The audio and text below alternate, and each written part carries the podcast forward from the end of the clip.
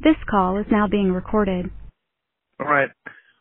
Uh, thank you everybody for tuning into us again. This is Dylan with Dirty Mouth Morgan, and we are going to finish our episode, our podcast on the best horror movies of the 1990s. We have done for 20 through 11 with a couple of honorable mentions. We're going to get into the top 10. This should be juicy. Should be uh, good ending to this uh, episode. And again, uh, we're going to have a big, huge horror movie countdown for a, a Halloween episode. We're going to do basically everything of the 21st century, the best horror movies of the 21st century. Before we do that, uh, let's get into our top 10. Dirty, what is your number 10 movie for the best horror movies of the 1990s? Uh, Seven with Brad Pitt and uh, uh Kevin Spacey. Yes, huge. Really good. Brad Pitt, Morgan, Morgan Brad Pitt, Morgan Freeman. It is Morgan Freeman. Okay, and yeah, Spacey, yeah. Kevin Spacey, Gwyneth Paltrow. Yes. Um, yeah, big time, big time uh, murder mystery type movie. Really gross, like really graphic. Yeah.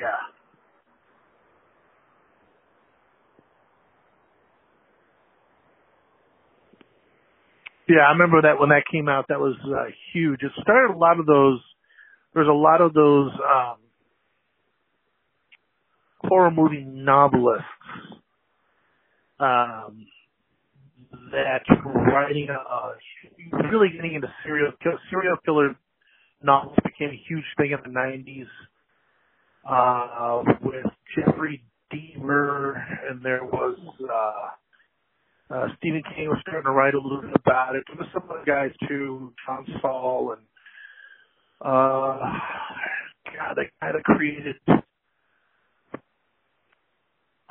I'm blanking on some of these some of these other movies. Uh, one of them where Denzel Washington was the recurring hero, and and uh, movie played a character that was uh, in a wheelchair. Anyway, uh, Yeah. yeah, Seven really kind of started started that huge movie, and still to this day, it's probably the most acclaimed movie that Brad Pitt's ever been in. Yeah, it's really good. It's really, it's a really good movie. Okay, um, so that's your number ten. Uh, my number ten is Lake Placid. Love this friggin' movie. About a giant crocodile, I guess, that somehow gets into uh it's like a I don't know if it's a saltwater croc, but it's it's a crocodile that gets into this lake and everyone wonders what it's feeding off of and it turns out that there's this old woman that lives on the lake that's feeding it uh big animals so they can survive. Um great action movie. I love anything underwater too. Anything that's underwater. Uh big thing for me. So if you haven't seen it, number two, number three, I haven't, they they really kind of suck. It turned into like a science fiction channel horror movie, which any of those are just Sharknado. Any of that crap is like. Um, love the love the attempt by the Sci-Fi Channel, but the uh, effects just really don't do it at all. So that's my number ten is Lake Placid. Dirty, what do you got for number nine? Candyman. Love it. Yeah, me too. That was uh that was a good movie. Good story, different take on horror. Um kind of entering like historical, you know, with regarding slavery because the character the the monster is uh is a tortured soul and he he gets payback. Um just uh I don't know, was, I just thought it was all around a good movie.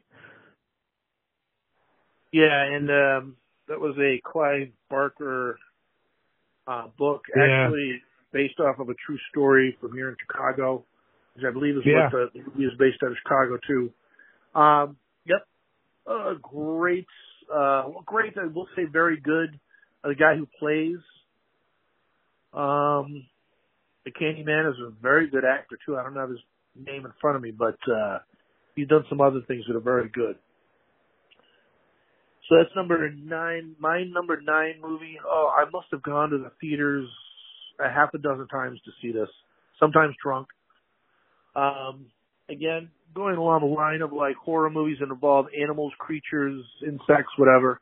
It's Deep Blue Sea. It was Oh, wow. 1999. There's just not enough shark horror movies. Uh, any aquatic horror movies. Uh, I just said about alligators, crocodiles. I love all this kind of stuff. And yeah, the it was um, uh, what do you call that? Uh, not AI, but it was the the special there were special effects created sharks. It was not a uh, like a robotic shark, like a man-made shark, as in Jaws, uh, the Jaws movies. But um, was well done. Uh, great cast. Samuel L. Jackson was in there. Uh, LL Cool J was in there. He was very good. Thomas Jane. Uh, that dude's a good actor. Yeah. Michael Rapaport, who actually is, I think he's got a podcast. He ruffles some feathers as far as some of the stuff that guy says. Um, have you have you ever heard any of his uh, podcasts? Yeah, I like his podcast. Like, yeah, he says some dumb shit, you know, but uh overall, I think he's got a he's got a pretty good, genuine show, and it's pretty popular, and he does, you know, basically what you know. I, I like his style, so So one thing I thought was interesting is that there is some attempts by scientists to genetically modify the serum. There's something in sharks where number one, they don't get cancer, and they also don't get Oh. Alzheimer's disease. So the, uh, scientists have tried to basically extract whatever it is, the chemical that's created by sharks that allows them to to not get cancer and Alzheimer's disease. Uh, maybe it's the same thing that they're using to try to fight both of those diseases, but that's the basis of the um, of the movie. Some really beautiful cinematography in there. Uh, again, most of it is uh, computer generated, but it's a very good movie. That's my number nine. Uh, Dirty, what do you got for number eight? misery. Great. It's uh, just a good movie. Um, good performance, good cast, um, good story. Uh, I thought I thought it was. I don't know. It's kind of eerie because it's. I could see the way things are nowadays in real life. Um, you could say that was like a news report because I could, you know, there, there's there's a whole thing with stalkers and fans, you know, and super fans, and um, you could even say that about people who are like MAGA people, uh, just just crazy and you know possessive and obsessed with uh with the product. I mean, you could say that about some superhero, you know, fans, um, sports fans. You could say that about, you know, but um, just yeah. just obsessed people about you know entertainment or you know writers and so yeah that was pretty genius pretty good classic groundbreaking performance from Kathy Bates, uh, who's Yeah. ended up to have a great career. Um, I'll tell you what too, and she was in another movie. It's not on our list. Eh, horror movie. Probably, probably not, but very good book called Dolores Claiborne. Uh, she was very good in that movie with Jennifer Jason Lee. Um, so yeah, dig, dig that misery. Now number eight for me is a repeat that you've already had. I got Candyman at number eight. Um, Okay. Tony, Tony Todd is the main actor that plays that plays the Candyman. I thought that he was in the remake of Return of the Living Dead in 1990, which is very good. Uh, not Return of the Living Dead, Night of the Living Dead, the remake of that. Um, not to mention the fact that Candyman is one of the rare 90s movies that has an unbelievable theme song. Uh, it's a Huh. piano. It's a little piano. Um, I I really can't do it justice, but it's this fabulous little eerie piano riff. Um, yeah, what is it called? Philip Philip Glass. And yeah, he's still alive. Anyway, um, I guess it's just the theme to whoever the girl is that uh Candyman is trying to do whatever. I don't know if he's trying to woo her or what, but Virginia Madsen, who was a great, a very good actress, like her a lot. Um, she was in that movie. Um, anyway, yep, Candyman number eight, very good horror movie remade. I haven't seen it, but um, don't know if, don't know if I care to, but uh, if I happen to, then I'll certainly let you guys know. Dirty, okay. Well, let's go on to number seven. Um, I have to say, uh, Bram Stoker's Dracula. It's pretty good. Yeah, I there's a lot of hype around that movie. Obvious reasons. It was you know Bram Stoker's novel. They're trying to be as as um you know as good as they can as far as following the original story. Usually, you that was a big book. You can't do the whole thing in, in one movie, but uh, they tried to condense it down. Obviously, uh Gary Oldman was an extremely accomplished British actor playing Dracula. Of course, um, the guy who played Van Ben Helsing. Ben Helsing. That's that's uh, Silence of the Lambs guy, Anthony Hopkins. Yeah, he's great. Uh, Virginia Winona Ryder, Keanu Yeah. Reeves. Yeah, big cast. Yeah, I liked it because it, it, you know, it was great. And, uh, it was kind of disturbing, like when he's feeding, uh, he's feeding the two vampiresses, the the infant, um, Which was in the and book. then. Yeah, I mean, Brent, yeah, a lot of those books are pretty graphic and fucked up, but um, and then uh how he changed, you know, he, how he could change form and shapes. I didn't. That was like a new thing I learned about vampire cultures, the different beasts. Um, I thought I thought Gary Oldman was really good as Dracula. Uh, Keanu Reeves, I didn't. I don't know. I didn't quite under. I mean, I know like they cast him because he was hot, like he was a Right. hot uh actor at the time, but I didn't understand why he was in it. Um but yeah, I thought uh I thought, you know, Anthony Hopkins was great as Van Helsing. Um what else? Yeah, it's just a really really I don't know, it went beyond it. It changed the image of drag it went more traditional. It placed in the eighteen hundreds, you know, usually before that it was like the uh it was the the romantic slick back hair 1930s look of uh uh you know vampire romantic. But this guy was like all that but then he was also very disgusting. And i i didn't know about uh vlad the impaler uh you know then you you know it's like kind of got some historical aspect to it because that guy was real and he was a real he was a psychopath um yeah so it was a good movie Yeah, Vlad the Impaler. Was he from Hungary? I want to say No, he was Romania. Hungarian. Romania. Vlad the Impaler. Oh, Yeah. so who am I thinking of from? um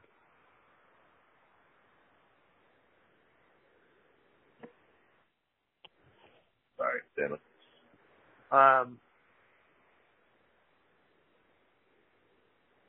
who's that other guy? Uh,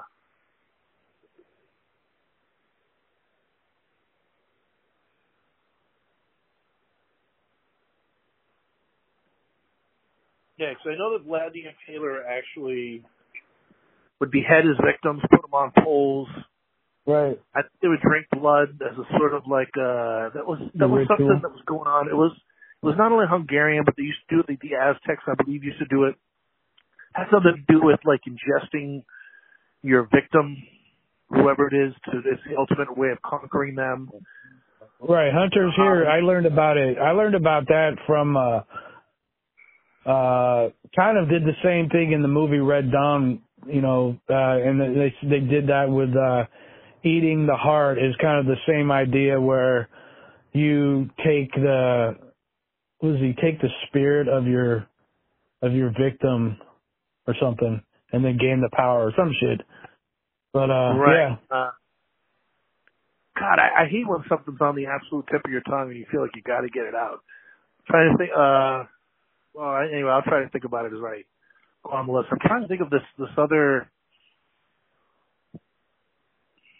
horrible uh, around the same time, like 14th, 15th century guy that just went around beheading people all around uh, Europe, and I could have sworn he was the, uh, uh, from Hungary.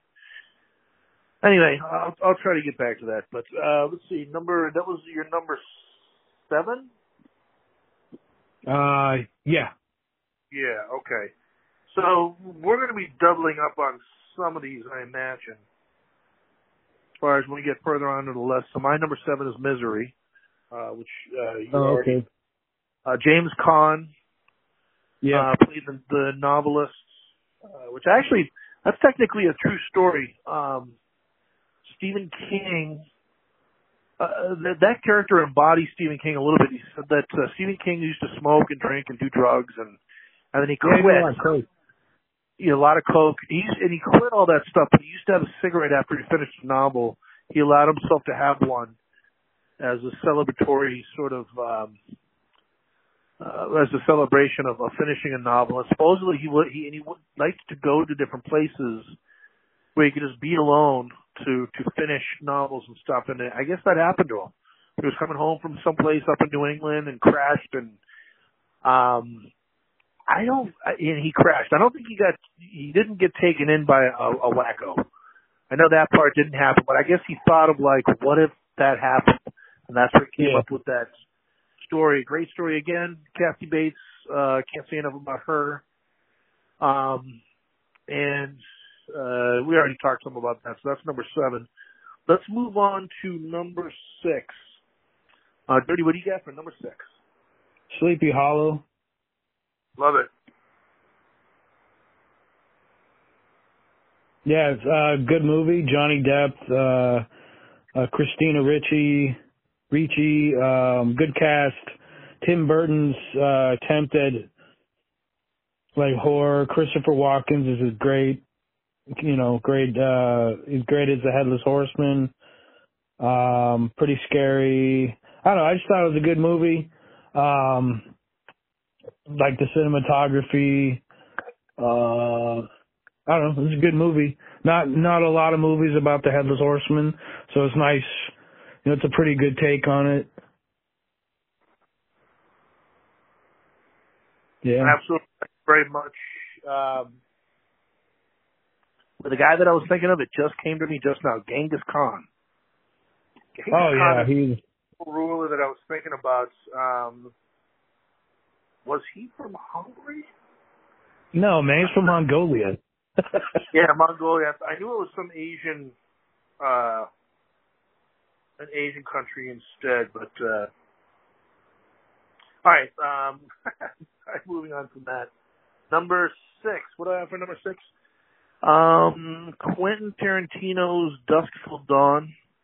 Uh, very entertaining movie. I had no idea what the movie was about. It was the, one of the few movies that, well, what's his name was in from ER that I actually liked. George Clooney. Yeah. George Clooney. I I don't think he's had that great of a career. I think he's a cool guy, and I know he's invested well. I just I don't like too many of that stuff that he's ever really done. Yeah. Um, kind of wonder actually why. People, I guess he was big in ER, but whatever.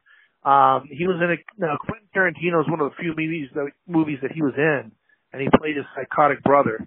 Uh, Juliette Lewis was in there. Um, Harvey Keitel, Cheech Marin from Cheech and Chong had a great little bit part. Um, and that movie absolutely made a start of Salma Hayek. Uh, she was one of the dancers on the bar they go to basically. yeah. Um, George Clooney and his brother, uh, rob a couple of banks, I believe, in Texas, and then they immediately try to go over the border. And once they're there, right before they do, I guess, or once they enter Mexico, they go into this bar, um, ultimate biker bar, ultimate drinker bar with dancers. And when I first saw the movie, I didn't know it was about, uh, here's the one little spoiler. I'm not going to tell you the end or whatever, but it is involves vampires. Now, when I, I remember when they do the marketing of this movie, I don't know if they really showed vampires. I remember when I saw it, I was freaked out when Salma Hayek just turned into a vampire, and the whole room, like half the room turned into vampires. Yeah. And just started attacking everyone. It was so cool because I thought it was going to be a completely different movie about these guys, these American guys robbing banks and then going over to Mexico and and maybe someone chasing after them. I had no idea it was going to be about vampires in a bar. But anyway, um, highly recommended, very entertaining movie. Uh, there's a really cool bar band that's in that movie. Also, the guy that did all the special effects, and which pisses me Yeah. off is that I can't find Dusk Till Dawn in Wikipedia, probably because of some special character that I'm not putting in. But um, who's the guy that did all the special effects uh, for Friday the 13th and all those movies? Hold on.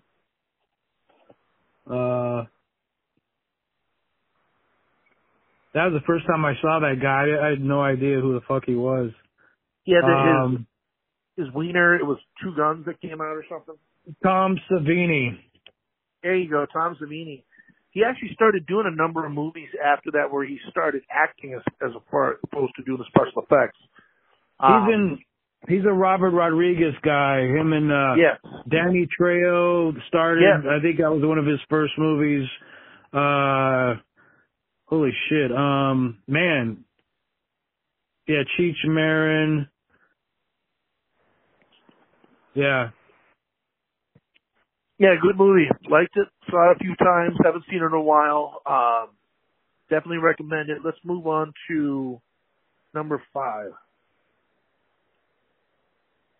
Okay. Um, Silence of the Lambs. Classic. Yeah. Got an Academy Award. Uh, Anthony Hopkins. Like the first mainstream, like, horror movie. I, I, I, you know, I, I dub the genre human monster where it's about, you know, a serial killer and, um, and it just delves deep into that and it's, uh, just good actors. The guy, the guy who plays, uh, I guess he would be referred to as trans now, but the guy who played the um, Buffalo Bill. Yes. Um, he's uh, he's really good in it. Um, you know, he was always remembered that until he got on the show Monk, and then you think of him as like the detective. But uh, he's really good in that. Um, uh, uh, I like uh, Sam Shepard. I, I, it's just a good movie. Uh, it was classic. You know, it was a big deal when it came out, and well deserved a big deal. Uh, got it, like I said, got an Academy Award, and uh, never really thought much about Anthony Hopkins until I saw that movie, and then I noticed him more. Yeah, he was in one of my 1970s picks, movie called Magic, about Yeah. a ventriloquist. Uh, he played the main character in that. And I, I know he was acting through the 80s too, but uh, yeah, that was really his breakthrough role. I'll say this too: the guy that wrote The Silence of the Lambs. Let me go into this. The guy that wrote the book. Uh, let me see if I can get this guy's name. Ah, fucking, you know what I mean? The, the, you go to the Wikipedia page, it's never actually the information you want. Thomas Harris, I'm sorry. Thomas Harris, the the guy who wrote this book, he, he wrote, he used the character, I believe, Jodie Foster's character, in a few stories, and Right. he definitely had a, a number of, yeah, he had a number of stories about serial killers. There's Red Dragon, I know, which was very good, Right. which was a, kind of a remake of of an '80s movie from a story that he had written. Um, I got to tell you, as good as Silence of the Lambs was, and I think it was good. I I thought that Hannibal, the second one, I still have not seen the movie. It was one of the worst books I've ever read in my life. It was it disgusted me. It was something where when novelists create a character that ends up to be a big, huge, bigger than life character, like uh, Hannibal Lecter, they almost start to gravitate towards the character as if they think that they're them or they the character resonates a little too much with them or they become one and the same with the character. I'm not saying the guy went out and became a serial killer, but it's almost like in Hannibal, he started making him the hero, and it really. Oh yeah, he's like the disgusted an- he he's the anti-hero. Yeah. Yeah, it was uh, pathetic, absolutely pathetic. And that book got the second one just got clobbered by the everyone. I, I can't say enough about how it reminds me almost in a small way of the guy that created The Sopranos. And he wrote the first couple of seasons, and then other people kind of, and he was involved with the story, but other people kind of picked it up and finished off the character, and they started making Tony Soprano really grotesque as the Oh. as it huh. went on. And towards the end of the series, he was doing these things and killing people he would never killed before, friends, friends of friends, and going way beyond his boundaries. Um, as far as uh, you know, just killing other mafioso and stuff like that. He really, and I remember him saying like towards the end, this is a little bit of a spoiler. I don't, I don't give a fuck. It's been 15 years, but they didn't show Tony Soprano getting killed on air.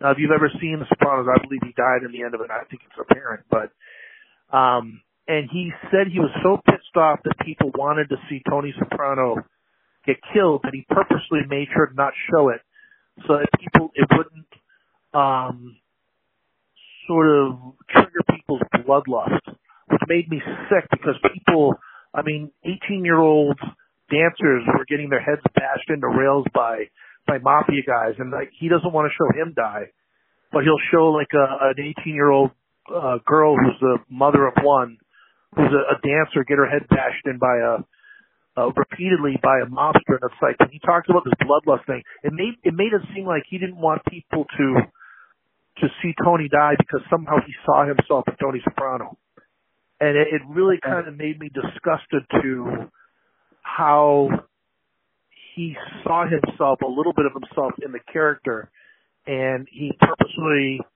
tried to make him a, a type of a hero while all these other writers are in there saying, "Look, we have to make this realistic."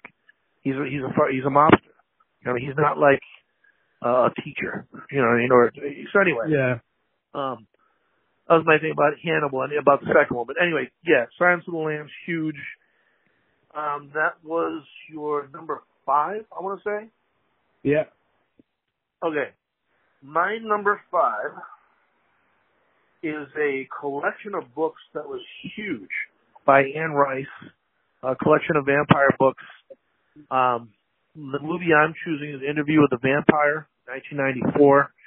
Um, very, very good book. Um, and the, the way that the books went, I really liked Interview with the Vampire. I really, really did not like Vampire Lestat. I believe was the next one up after that. Uh, that really kind of sucked. Where they basically had, it was more of a modernized thing where he became like a rock star, like a vampire rock star, and he just, it just was shit. Absolutely sucked.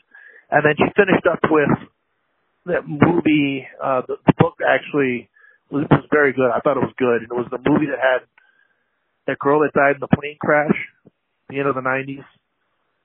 Um, uh, uh, Queen of the Damned. Is it Queen of the Damned or Oh, Rihanna. Yeah. uh, what was the girl that died? Rihanna. Or no. Sorry. Oh my God. Um, Aaliyah. Aaliyah. That's it. Yeah. Um, that that I don't know about the movie. I think I heard the movie wasn't that good. The book was good. Anyway, Interview with the Vampire. Um, Brad Pitt really just kind of shows. He just he he he's kind of he, he kind of sucks sometimes. He's he's a little hitter. He's never done anything great. He gets blown the fuck off the screen by Tom Cruise. This is one of the few movies that Tom Cruise does Really? where he electrifies.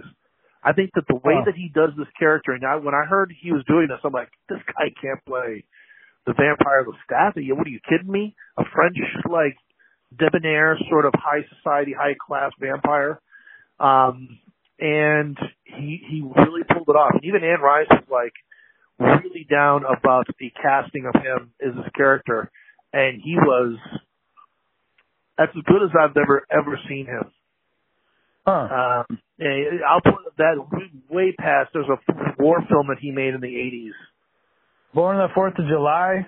Yeah, which people are like, oh, that's his ultimate film. Nah, nah, nah, nah no. This, he's so good in this movie. Uh, Huh. Rain Man. There's a couple other other ones too that people put Magnolia, blah blah blah. Anyway, um, this is an excellent movie. Besides the fact that it introduces uh, Antonio Banderas. In and I know he'd been doing Robert Rodriguez, Rodriguez films. He wow, did he? He just oh, he was so good in this movie. Him Yeah. him and Tom Cruise together were dynamite. I don't mean to be so down on Brad Pitt, but compared to these guys, Brad Pitt was a limp dick in a movie of. of not gonna even. I was not gonna even make any more dick references to, to actors and their performances, but basically he, he was very, very average and kind of lifeless in his character. And those other guys, I mean, um, Antonio Banderas was a scene a scene stealer in this one, and of course, the 12 year old Kirsten Dunst. Uh, yeah. but I haven't really seen her do too many great things since then. Uh, she hasn't had a very good adult uh career in acting, I don't think. Spider Man Anyway. was like the biggest, you know, thing, Yeah. but uh, I haven't either. That she did a politician movie called Dick, I think, it was about Richard Nixon. That was good. Oh, Um, yeah, but besides that, I mean, her her best roles were really earlier. Um, but she was very good in this movie, and I it was very impressive. It was very impressive. I loved the cinematography when they were in New Orleans. In the beginning, they travel around Europe, of course, but there's a scene where they're going through this old. Uh, there's some swamp scenes that are incredible. There's a scene where they're going through some old graveyard or something, and the eyes open of the statuesque figures, the the uh, the stone figures in the graveyard, and it was just a, a kind of a beautiful film and very well done. That's my number Huh. five, Interview with the Vampire.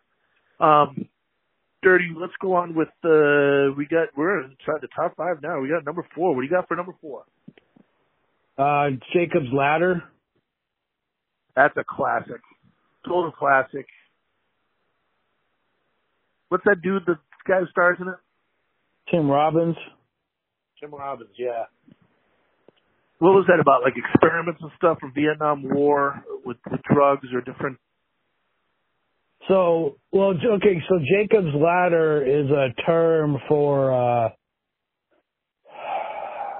it's, uh, I think originally it's a term referencing, um, a literal stairway to heaven, like the song, you know, but, uh, Right. also it's, uh, also a reference to a drug, you know, because the CIA and the U.S. military were testing super drugs on soldiers and it made them, you know, wig out. And it's about that, about a unit that was tested on that, uh, killed, you know, that just freaked out and killed each other, the hallucinogen.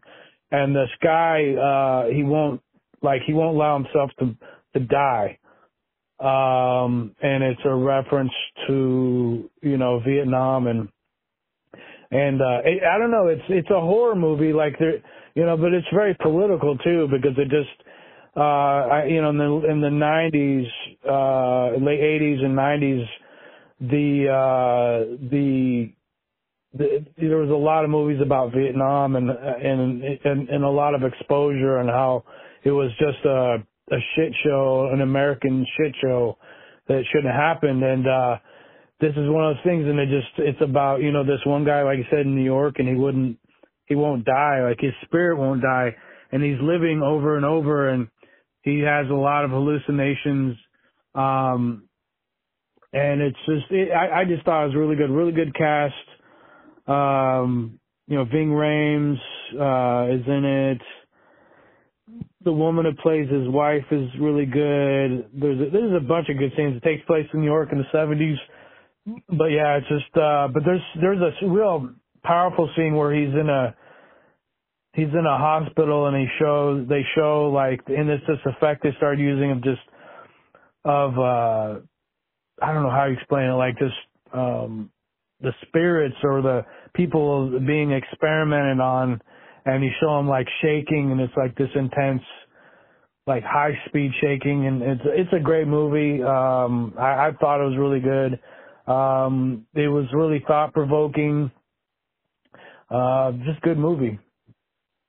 Yeah, it's really kind of gross when uh, we think that Nazis did all the experimentation on human beings, but boy, did the American government do a lot. I mean, if you talk about giving cocaine to, uh, it wasn't slaves, but uh, they would give them to factory workers, I guess, back in the day, so they could work double, triple shifts, and and that's not the government doing that. Excuse me. That's, but um, the Tus the Tuskegee.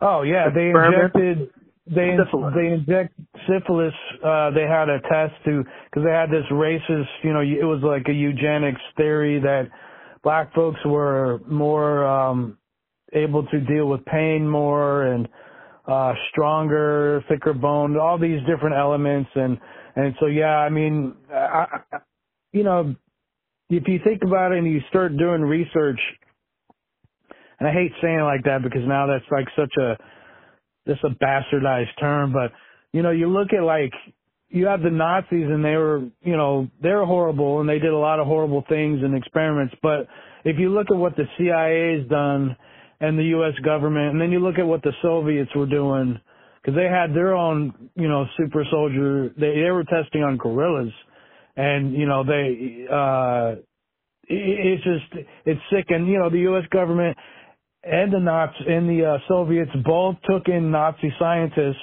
because they were like, oh, let's look at this and let's try it out. Uh, so it's like, uh, I, and, and we could talk about the Japanese too, the the imperial uh, army or you know government. They were doing fucked up things as well. Um, so I, if there's a contest, I don't know. I think they're all they're all they all win at being the most grotesque in in, in history, the 20th century. You know. But um, yeah. Yeah, bad news. Um, so Jacob's Ladder, that was number four, a dirty on your list. My number four is a franchise started in 1990. Um, and I, I really liked, uh, like part two, part three, part four. I, I went, I went up to like part five or something. I gotta say, of, of a horror franchise, I can't think of a franchise where every subsequent movie inherited the uh,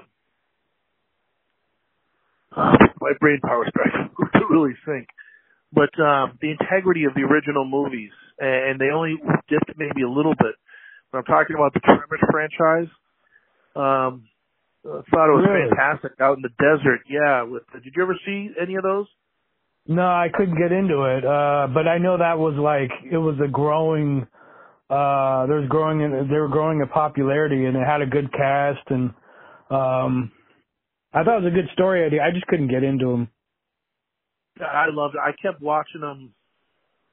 I swear, I think the fifth, but they they eventually started to get cheap and using like computer generated uh tremors instead of, and then it was like, oh, this is like, they turned into sci-fi movies which ruined them. Um, but the first, I want to say maybe five were all good, and they all had Michael Gross, the dad from Family Ties, was great. He was great in those.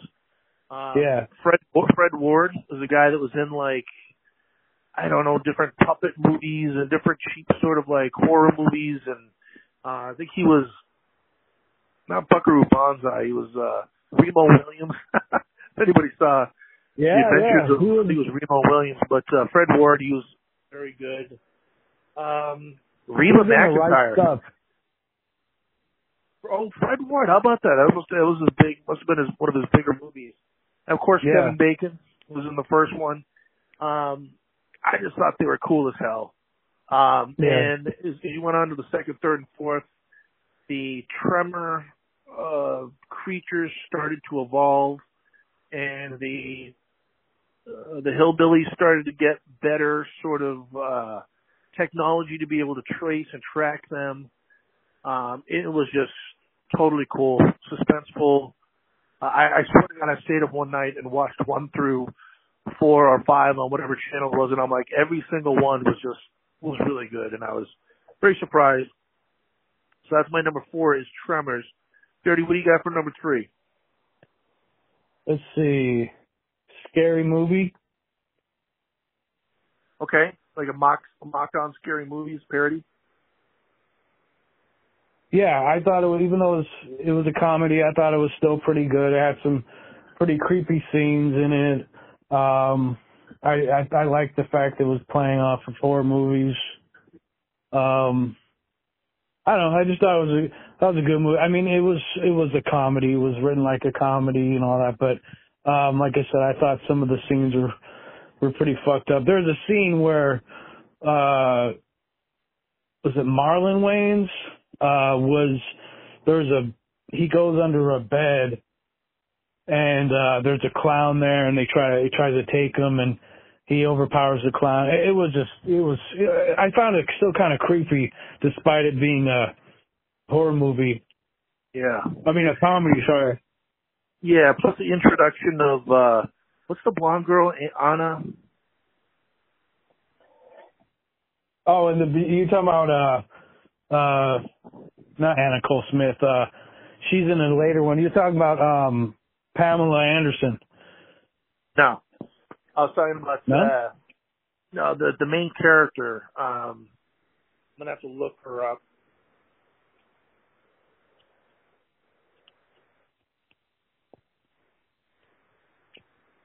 Uh Anna Faris. Anna Faris, yeah, she's pretty Yeah. funny. Oh, She's oh man, that's a that's a 2000 movie. Oh, bummer. it, oh okay, well, whatever. This is probably one. Yeah. You put scary movie two in the next one, but um Anna Faris has had a great career. I'm a huge fan of the TV show Mom that she was in. She did a House Bunny Oh. movie that was fantastic. That was pretty Um, pretty good. Yeah, that was. Uh, she's had a great career. She goes between like, I don't know, like a sexy bunny, or she'll do like a mainstream middle middle lower class mom, where Right. she's just wearing jeans and hoodies all the time, and she's just um, uh, she's she's good. She's very good at comedy, and um, I thought Carmen Electra was the one that was in Scary Movie, not uh, Yeah, Pamela yeah, she's in it. yeah, yeah, yeah. Okay. Um, yeah, it was that was actually a big hit movie. It was it launched boy the Wayans I just saw a TV show now Damon Wayans Jr. is in a TV show. So you go between the elder Wayans, Keenen Ivory Wayans, Damon Wayans, then I went to Sean and Marlon Wayans. Now Yep. it's uh Damon Wayans Jr. I mean talk about a a family that's in show business. Um Oh yeah. Even they have little brothers too, uh or nephews, I believe, and they're they're actors as well. And they're and then they have their sister who was on uh in Living Color. Oh, she was good. Yeah. Um, I forget. I still think that the the funniest is, I mean, Keenen Ivory uh, Wayans. I think that he didn't he co-wrote "I'm Gonna Get You, Sucker." Yeah, he was there with movie. Robert Townsend. Him and Robert Townsend left New York, and then that was like their first breakthrough movie when they got to L.A. Yeah, and Damon Wayans, of course, was I thought the funniest on In Living Color. Uh, obviously, like Homie Yeah. the Clown, and obviously he's a very very good comic actor. Um, yeah. Okay, so number three is is going to be a repeat of one that you already said. My number three is the Legend of Sleepy Hollow with Johnny Depp, Christina Ricci. Uh, fantastic performance from Johnny Depp back when he was cool. Uh, was doing really good movies. Um, Yeah. God, his even his his accent, his dress, the way he dressed, his character, with the scientific uh, advancements and and murder mysteries and stuff was was was great. It was such a stylistic uh, movie from Tim Burton. It's it's absolutely one of my favorite Tim Burton movies ever. Um, you put that up there with like Pee Wee's Big Adventure. Oh yeah. Um, and I'm trying to think of anything else that he did that would matter. I, I know never liked Beetlejuice. Um, really? yeah, I loved the second Batman, Batman Returns. Uh, Huh. that was great. But uh, Tim Burton, yeah, he's obviously a great career. Um, this movie, it was so cool. Like you said, Christopher Walken playing the German soldier. Um, and it, it was, I still remember a couple of scenes. Number one the, uh, the it, it, I like how he changed the story a little bit of, Sleepy Hollow, made it an original tale. I guess this was also part of the screenplay, the screenplay writer. But I still remember that first scene when he uh, when you see the headless horseman, he goes into that house and he's looking for the little kid, right, the little five year old kid or something like that, and he's just walking around on the creaky uh wood floors and stuff and it was just a very well done scene. Um all of the females in the old bustier dresses and uh Yeah. and of course I still remember when Johnny Depp who thought the whole thing was bullshit when he actually finally sees the headless horseman and he's hiding up in his room and they're like you have to come out. And they're knocking on the door and they go in. The first thing he says is it, it was a horseman and, and, and it was headless and it's almost kind of like, yeah, we know, we've been telling you the whole movie about there's a headless horseman out there lopping people's heads off. Um, Right. I really loved too the background of his character uh, of Ichabod Crane. Obviously, a much different Ichabod Crane than we remember in the book, but that his mother was into was uh, accused of being into witchcraft because Oh, of her. wow, she was yeah, into yeah. symbols, and she was into like little devices that would, you know, play around and switch the light in the room. Uh, little childhood things above his bed, and then his father put his mother in an Iron Maiden and killed her because they thought she was a, a witch. Wait, Um, that was in the original story? no, absolutely not. That's what made this movie Oh. so so brilliantly dark is the background of the of the character of his character Ichabod Crane. I don't even know. I'm I'm sure he was called Ichabod Crane. I don't even know if he was. Right. I imagine he was, but the the background of the character when they went into that about his his uh him being a little child and being subjected to that um was really just quite amazing and very disturbed, a very kind of dark and disturbed movie for something that was, I don't even think it was rated R. I think it was a PG-13. Yeah, And it's Tim Burton, so. Yeah, it's so, so well done to be able to put that many dark pieces of the story into like a little child's classic to make it a modern horror classic to me. Anyway, Sleepy Hollow, excellent film, my number three. Uh, Dirty, we, we are on to number two. Number two, uh, Scream. I'll tell you what, we can do this together because that's my number two as well. Let's do it together. What do you got? Uh, S- Scream. I know. I mean, what's your des- description, synopsis? Oh, Any uh, scenes you remember? I liked it. Uh, I liked the story.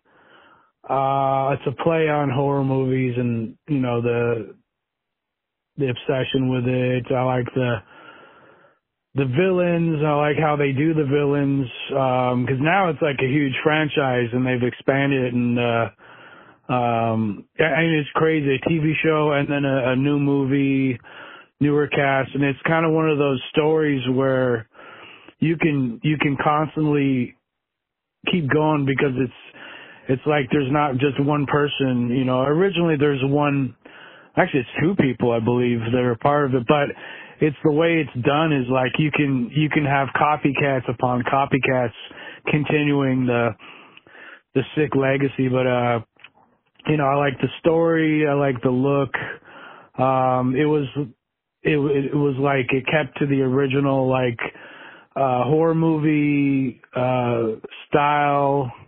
Isn't it Wes Craven who wrote it? Absolutely. Yeah, he directed it. It was written by the same guy who did I Know What You Did Last Summer. Kevin Yeah. Williamson.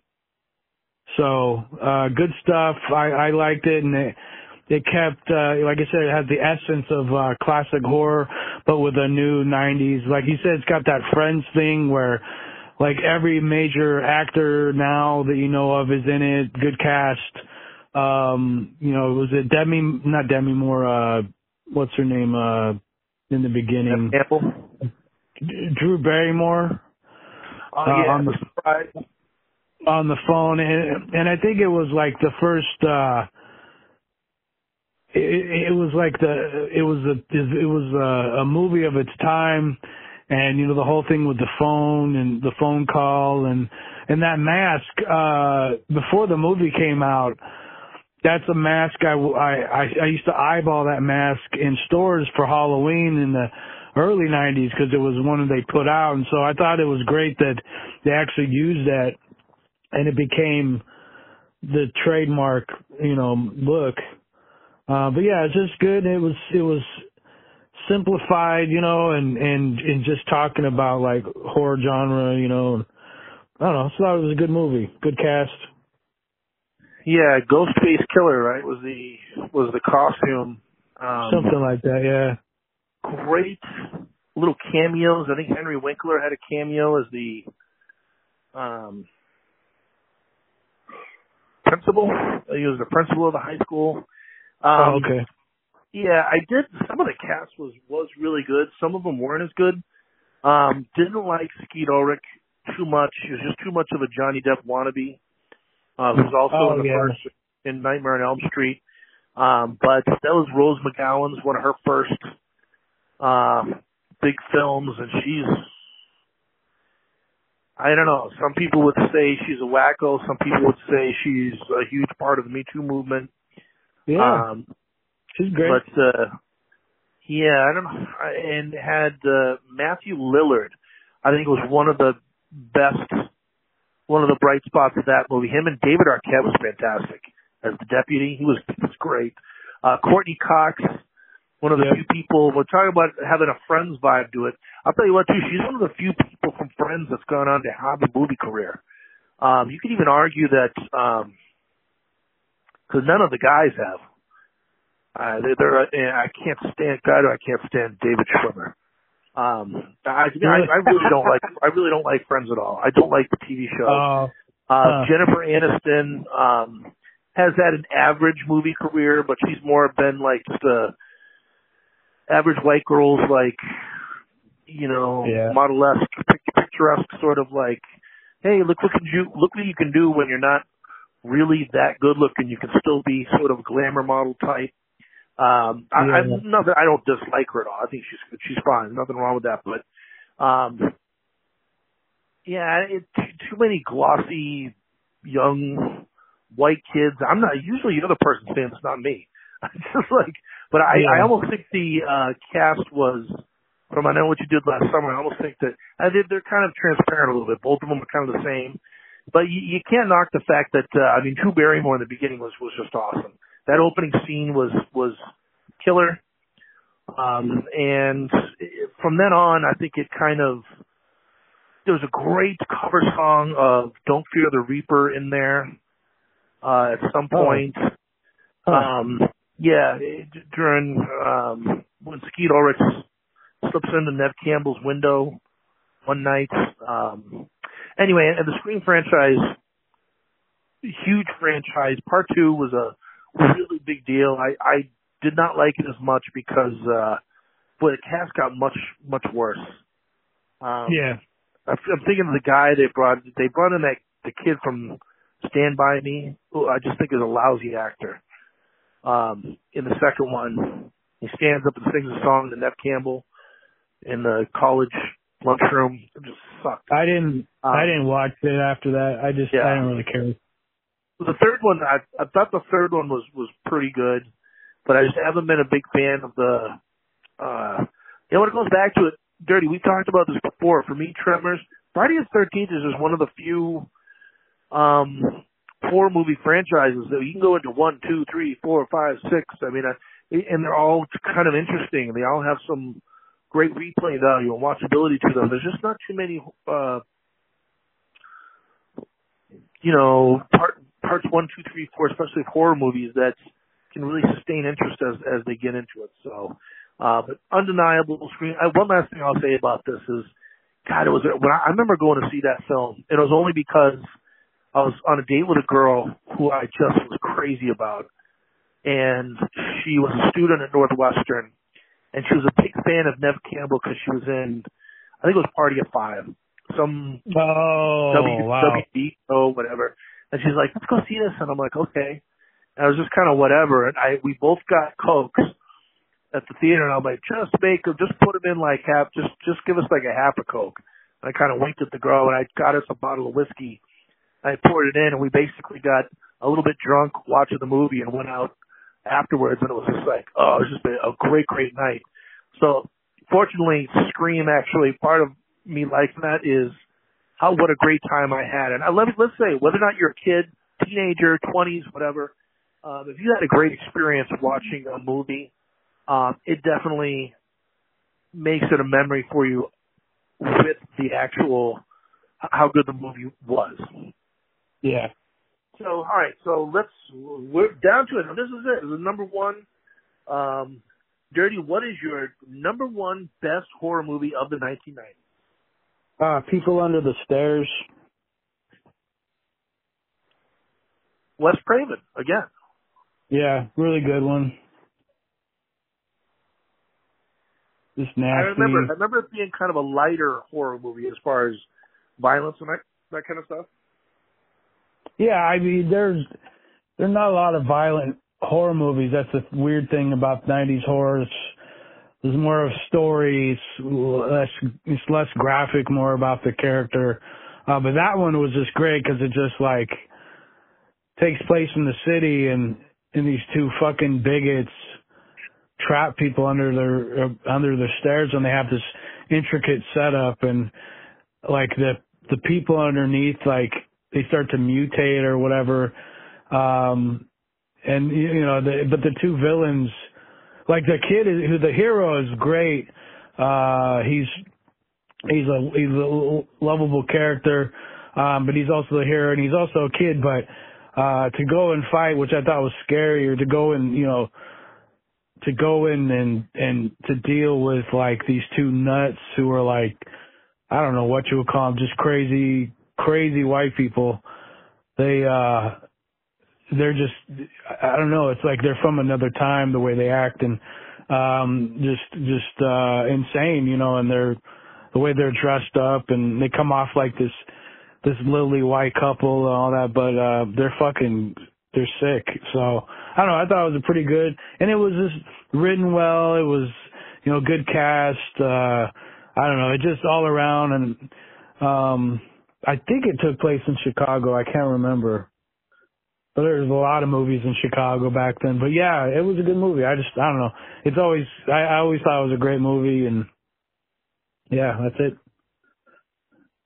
All right. Well, my number one uh, let me just see. My number one is actually a double again. Uh, from get my voice up here to the mic. It's a double from one you already did. I think it's the scariest movie in the entire decade, and it's a TV movie. And Oh. I'm talking about it. I really think that beats every single one of them. Oh, Um, I don't think any of the movies we've talked about can match the evil of the Pennywise character, uh, Yeah. portrayed by uh, the guy that we talked Tim- about, Tim Curry. Tim Curry. Uh, so great when he changes, and he's like, "Hey, uh, his voice."